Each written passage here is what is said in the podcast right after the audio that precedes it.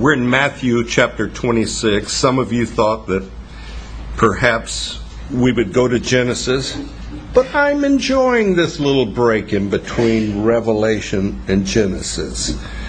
And so I get to teach on topical subjects, which is a rarity. but today, being Memorial Day or Memorial Day weekend, we're going to talk about Mary's Memorial. And that's in Matthew 26, and we'll look at that uh, passage in a moment. But memorials, they come in a variety of ways. We have headstones on graves. We have urns full of ashes sitting on mantles. And recently, I've noticed as I drive around town, there's a memorial that I'm not so fond of. And that's decals on the back of windshields in fond memory of somebody, and then they name their family member. Just doesn't set right.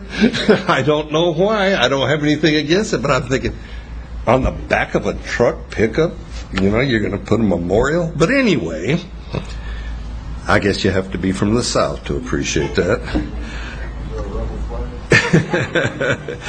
but memorials are nothing more than a dedication, usually a loving memory of a family member or someone that you have cherished. We also have here in the South roadside crosses. You get out in a rural area and you'll see roadside crosses or plastic flowers where accident has claimed, uh, you know, a life. But as a country, we're fast approaching 9 11. It'll be 12 years since 9 11, since the terrorist attack on the Twin Towers.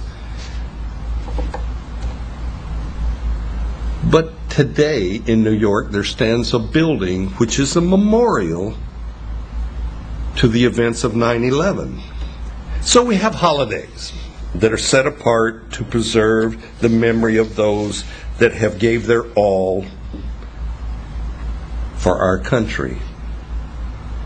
And so to the fallen soldiers, to the patriots that have given their all, we honestly salute them and we're proud of them. We honor them this day. but typically speaking, funerals are a time where we honor the dead. Funerals are nothing more than a memorial service, a time for remembering. Cremations are becoming more and more common. More and more people today are opting for spreading of ashes versus a casket going into the ground. I'm often asked by the surviving family or loved ones, is cremation okay? I personally have no problem with cremation. For me, it's just as easy for God to gather ashes from a cremation as, you know, ashes from a casket. But anyway, but funerals and memorial services are for the living, not for the dead. And having done two memorial services within the last month, I understand that people need something tangible to hold on to, something there that they can relate to for closure, for a pleasant memory of the person that has gone on. We mourn, and it helps us. Lori and I, having just returned from a memorial service in Spokane, Washington, where we spread the ashes of her father, and we spread them illegally, but I'm not going to tell you that, uh, alongside a railroad track. He was a train buff with a little stream that flowed there, and I thought he would have liked this. Lori's dad was a train buff in years gone by, he would hop a train just to see where it went. You know, all right. I would have to have a little more information there. But anyway, so this morning, we're going to look at a memorial service. And it's recorded in Matthew chapter 26, 1 through 13. Let me read. Now it came to pass when Jesus had finished all these sayings that he said to his disciples, You know that after two days is the Passover, and the Son of Man will be delivered up to be crucified. Then the chief priests, the scribes, the elders of the people assembled at the palace of the high priest, who was called Caiaphas, and plotted to take Jesus by trickery and kill him. But they said, Not during the feast, lest there be an uproar among the people. And when Jesus was in Bethany at the house of Simon the leper, a woman came to him having an alabaster flask of very costly fragrant oil, and she poured it on his head as he sat at the table. But when his disciples saw it, they were indignant, saying, Why this waste? For this fragrant oil might have been sold for much and be given to the poor. But when Jesus was aware of it, he said to them, why do you trouble the woman? For she has done a good work for me. You have the poor with you always, but me you do not always have. For in the pouring of this fragrant oil on my body, she did it for my burial. Assuredly, I say to you, whenever the gospel is preached in the whole world, what this woman has done will also be told as a memorial to her. In verses 1 through 5, there, we have Jesus concluding his public teaching ministry. Jesus knows that he's going to be crucified, as it says, in a couple days, and he has accepted a dinner invitation by Simon, who was a former leper. A leper that Jesus himself had cleansed. And I say former leper because if Simon was still a leper, he would have been contagious and he would have had to have been in a leper colony. So he's been returned, restored to his normal life, and he invites Jesus, probably out of appreciation, to his home for dinner. Listen to the words of Jesus, though, in verse 2. He proclaims that in two days it will be Passover and I will be delivered up and crucified. Already the chief priests, scribes, elders are plotting to take Jesus by trickery. And we know that his trial was a mockery. And they want to kill him. but they're waiting until after Passover. And they're not wanting to cause a commotion during the Passover feast because Rome would watch Jerusalem very carefully during their religious holidays, and the Jewish leaders don't want any trouble while Rome has such a presence of troops there. However, it is the very day of Passover that Jesus has chosen to lay down his life. And he will lay down his life on Passover. So we find Jesus, though, here it is, a couple days before his crucifixion, before his trial, and he's at Simon the leper's house. By the way, Mary, Martha, and Lazarus also live in Bethany. And most scholars agree that this is Mary, the same Mary who comes to Jesus with this alabaster flask of very costly oil, is the same Mary that had Jesus in her home. But this very costly oil flask, little jar of oil, must be broken to expose the fragrance not only to the dinner guests, but to the whole house. And the flask has been sealed, and it's been sealed to preserve this expensive oil. That would happen to be one of the ancient ways of preserving your wealth was to seal up precious oil. So to break the flask was the only way to release the fragrance this oil for its purpose.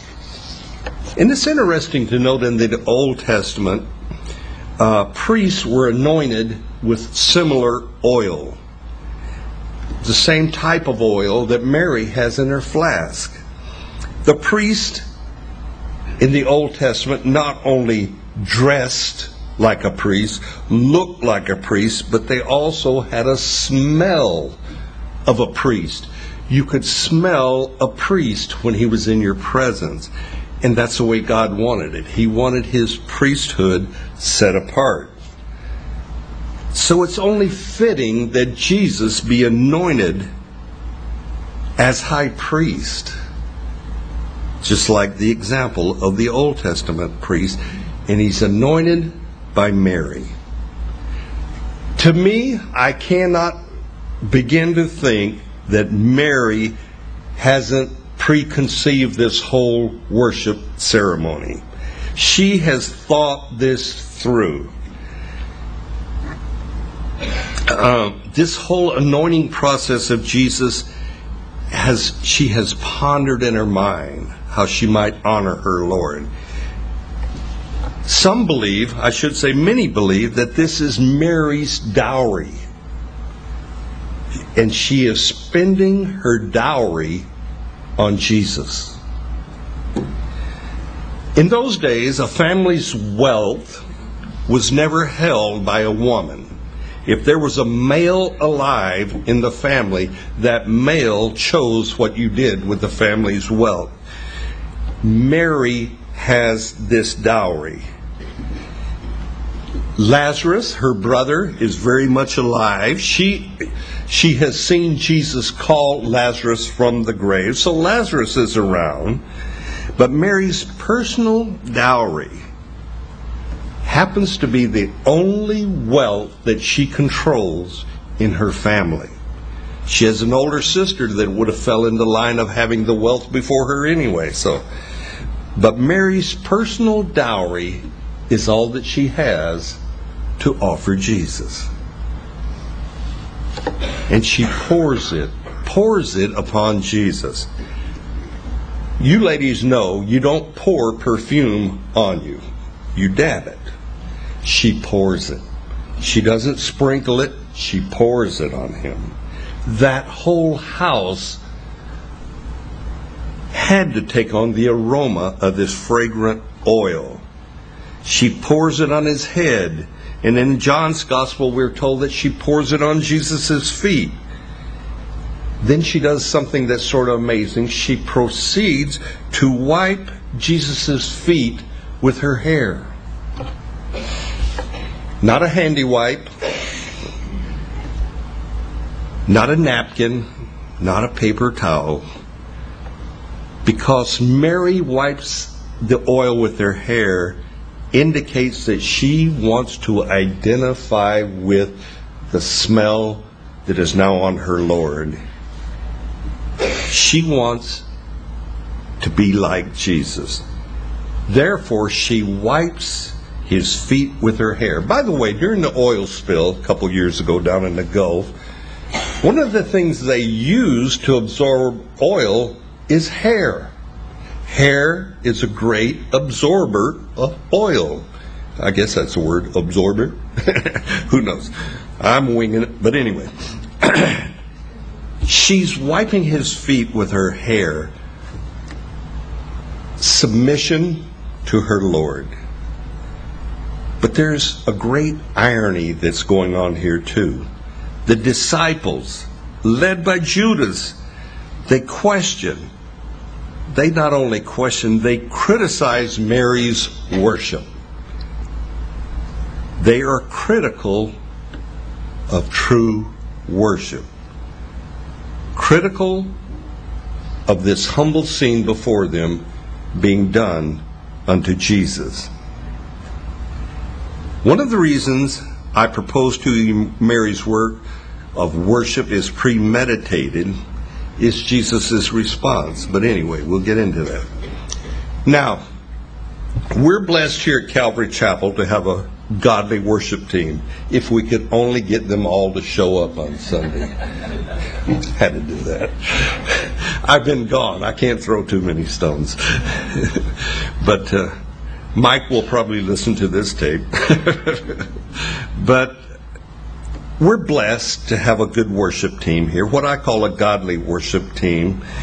And I know for a fact they prayerfully choose the songs that we're going to sing in the morning. And they practice these songs before just about before anybody gets here in the mornings. For me, it's a blessing to come in here couple hours before service and hear the worship team practicing worship songs. Kind of sets the day right. So that is a blessing. They're in here honing their skills. When we were out on the West Coast, we not only visited Washington, we went down to Southern California to see my grandchildren. And of course, there's a rather large Calvary Chapel down in Southern California at Costa Mesa. But here's the point love song and that don't mean anything to some of you. It does to you, Lance. Love Song led worship Sunday morning. Love Song happens to be one of the original groups of Maranatha music. And they were there for me. They were. They sang Welcome Back. Who else could that have been for? but it was so good to hear them again. And and that brought back fond memories of the early days of Calvary Chapel. But contemporary worship, spontaneous worship, well, it's great. It's great to just spontaneously worship the Lord. But so is planned worship. And Mary is offering up planned, premeditated worship unto Jesus. She has planned out this worship, and the only one that understands her worship is Jesus.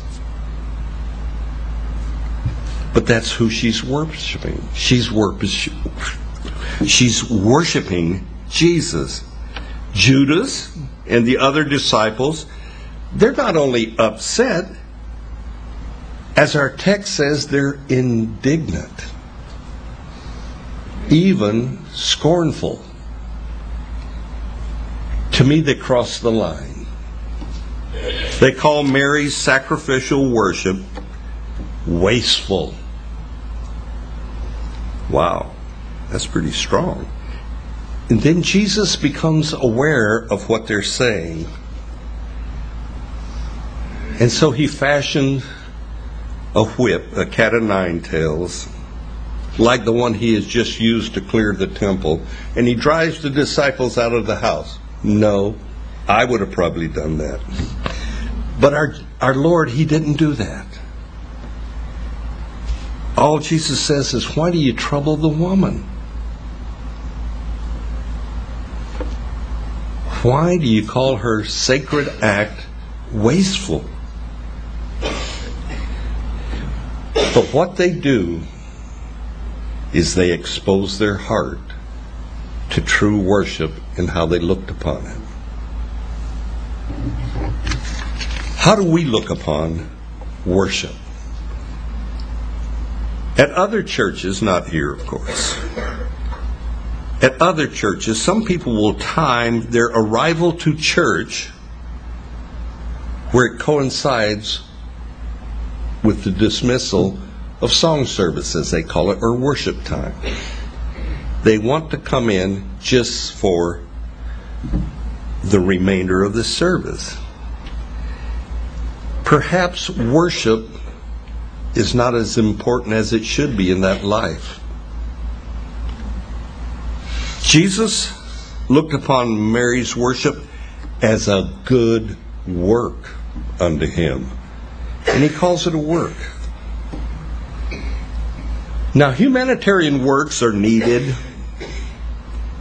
they're rare in our society, but they are to be part of a Christian's life because Jesus says, The poor you have with you always. The poor give us opportunities to do our good works every day. But let me ask How often do any of us get an opportunity to do a good work for Jesus personally? Mary did, and she seized it. She grabbed onto it. The 12 disciples, well, they changed the world for God's kingdom. These 12 were handpicked by Jesus himself after a night in prayer. These are godly men that are criticizing Mary. And they look upon her worship in the complete opposite way that Jesus looked upon it. The disciples are just about as unspiritual at this moment as you could have been. Thus, we have Mary, the only person, the only follower of Jesus, the only one who captures that moment in time to worship her Lord. To her, worshiping her Lord was not a waste of time, nor was it a waste of money. It's interesting that within two days, Jesus will refer to Judas as the son of perdition. You know what the literal meaning of that is? Son of wastefulness. Judas, who looks upon Mary's worship as wasteful, happens to be the son of wastefulness. There was another time in Mary's life when she was completely misunderstood. You're familiar with the story, I'm sure. When Mary and Martha and Lazarus had Jesus to their home and his disciples as house guests. Martha, she's fretting. She's fretting over the preparations for dinner. She's desperately trying to be that good servant unto Jesus and for all those disciples that came with him. Martha shows tremendous familiarity with Jesus because she goes to Jesus and asks Jesus to rebuke her sister. Tell Mary to help me, Jesus. I love Jesus' reply.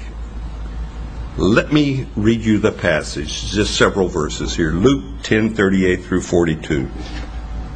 Now, it happened as they went that he entered a certain village, and a certain woman named Martha welcomed him into her house. And she had a sister called Mary, who also sat at Jesus' feet and heard his words. But Martha was distracted with much serving, and she approached him and said, Lord, do you not care that my sister has left me to serve alone? Therefore, tell her to help me. And Jesus answered and said to her, Martha, Martha, you are worried and troubled about many things. But one thing is needed, and Mary has chosen that good part which will not be taken away from her. Wow. Martha, you're troubled about many things. And the one thing that is needed, Mary has chosen the good part. And it will not be taken away from her, and that will not be taken away from her indicates that Mary will receive an eternal reward for simply doing what? Sitting at the feet of Jesus and listening to him.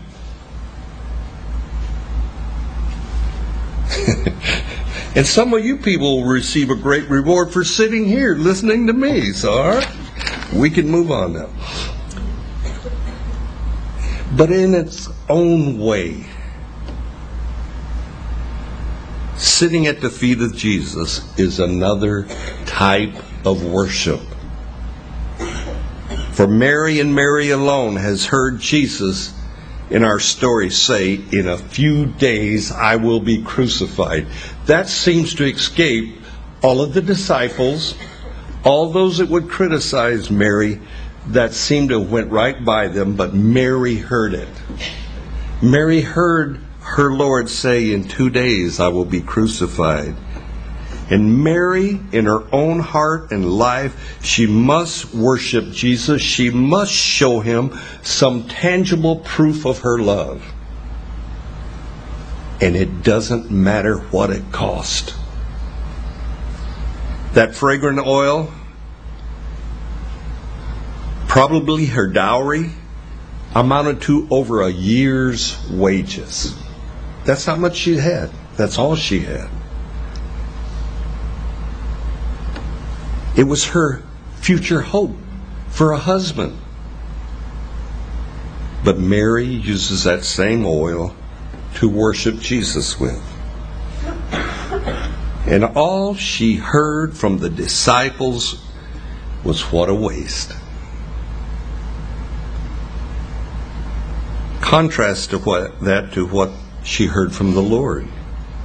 Wherever the gospel is preached in the whole world, what this woman has done will also be told as a memorial to her.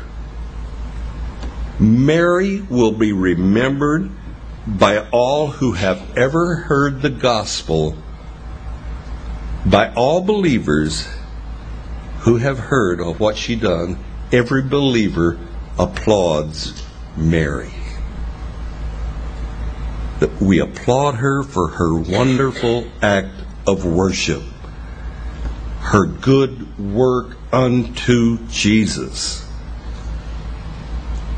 And it's interesting to note that Mary alone worships in a crowd of disciples and believers. Wow. There's the rub. Mary alone is worshiping in a church full of believers how important it is to have our hearts right before God. What would we write on Mary's headstone? And you can think of a lot of good things, but I'm sure it would say something like, Here lies one true worshiper. That's what she's known for. It's her memorial. Jesus' words were all that Mary needed to hear.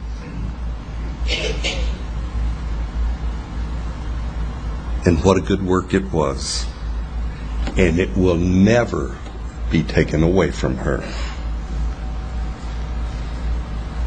Mary's singular act of worship happened to be the greatest work of her life her whole life was summed up in that one worship action.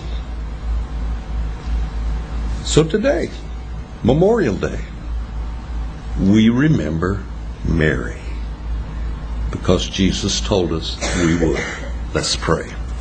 Let me get you to stand and we'll pray. Father God, you told us that you look for those who will worship you in spirit and in truth. Lord, let us have that honor, that privilege of being open and bare before you and to pour out our heart in worship to you, our living God. We are grateful. We are thankful. We bow that knee. We call you Lord, and you are our Lord. We thank you so much for taking us on, being our Redeemer, being our Savior. And so we, Lord, your people, along with Mary, bow and worship you this morning. Take the remainder of this day, take the remainder of our lives, Lord, and make it as a memorial unto you. We pray for this, we ask for this in Jesus' name, amen.